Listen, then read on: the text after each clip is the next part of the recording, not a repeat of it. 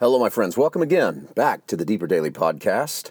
I'm Paul White. It's the 21st day of December, and I'm in Genesis chapter 17, working my way into this moment where Abraham will eventually be asked to circumcise his 13 year old son Ishmael, all the male members of his house, Abraham included. At this point, Abraham's 99 years old.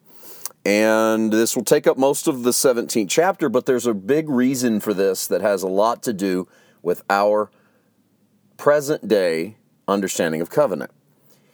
Up until this point, God has actually only mentioned a covenant with Abraham one time. It was back in Genesis 15, verse 18, right after the smoking oven and the burning torch passed between the pieces. On the same day, the Lord made a covenant with Abraham, saying, and then he introduces the descendants that get the land.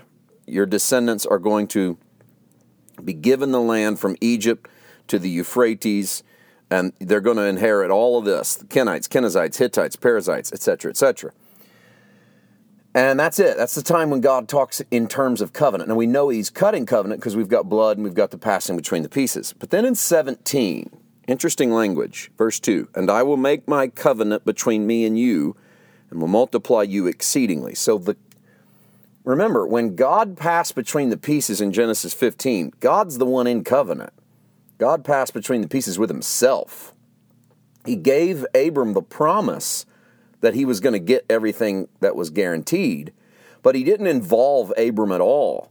Now in 17, God tells Abram that he's going to make his covenant actually a covenant between himself and Abram, and that he's going to multiply him exceedingly.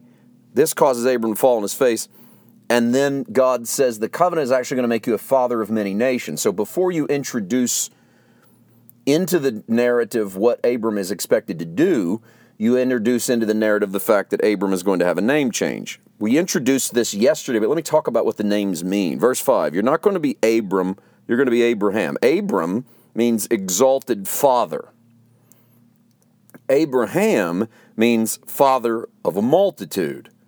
So it went from being about Abram to being about his children. This seems to be the natural domestic psychological progression of a human. It goes from being about you to being about your kids and about your grandkids. As you grow up, it's all you. As you become a young man or a young woman, it's all you, your career, your education, your life. Then it's your money, your car, your house.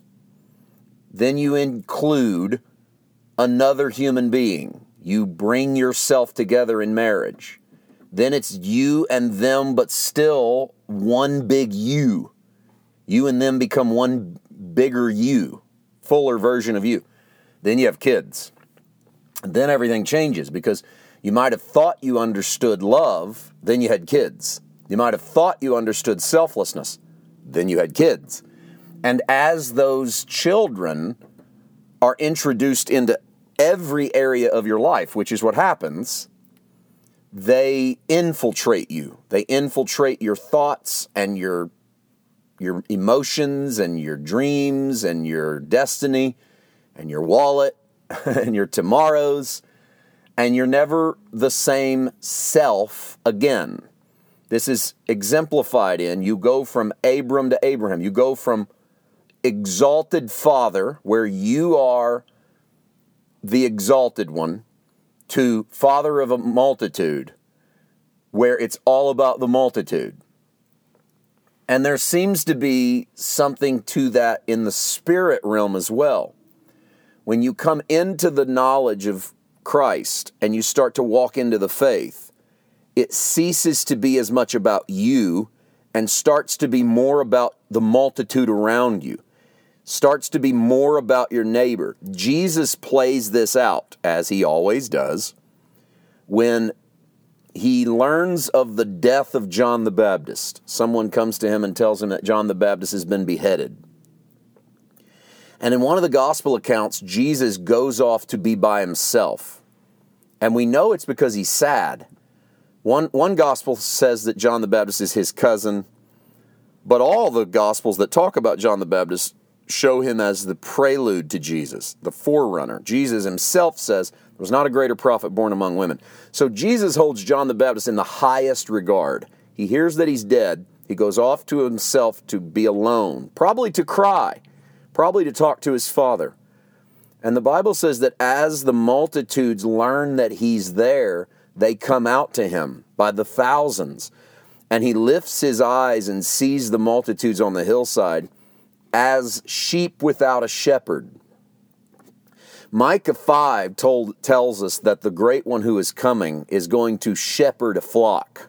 It's in that moment, I think, that Jesus exemplifies that prophecy. Because as he looks out over the hill and sees these people gathered like sheep without a shepherd, the Bible says he's moved with compassion and he comes down to them. Now, here's a guy. You might wonder where I'm going with this. How are we getting Abram to Abraham? Where's this work? Because here's a man who wanted to go be by himself, who needed a moment of isolation because he's lost a loved one, he's lost a, a, a friend. And yet, when he sees the multitudes, it's, it ceases to be about him. It ceases to be about crying, about loss, and it starts to be about them. And Jesus is showing us the ultimate human. We're not I don't know that any of us can do what Jesus does here. That's probably goes without saying.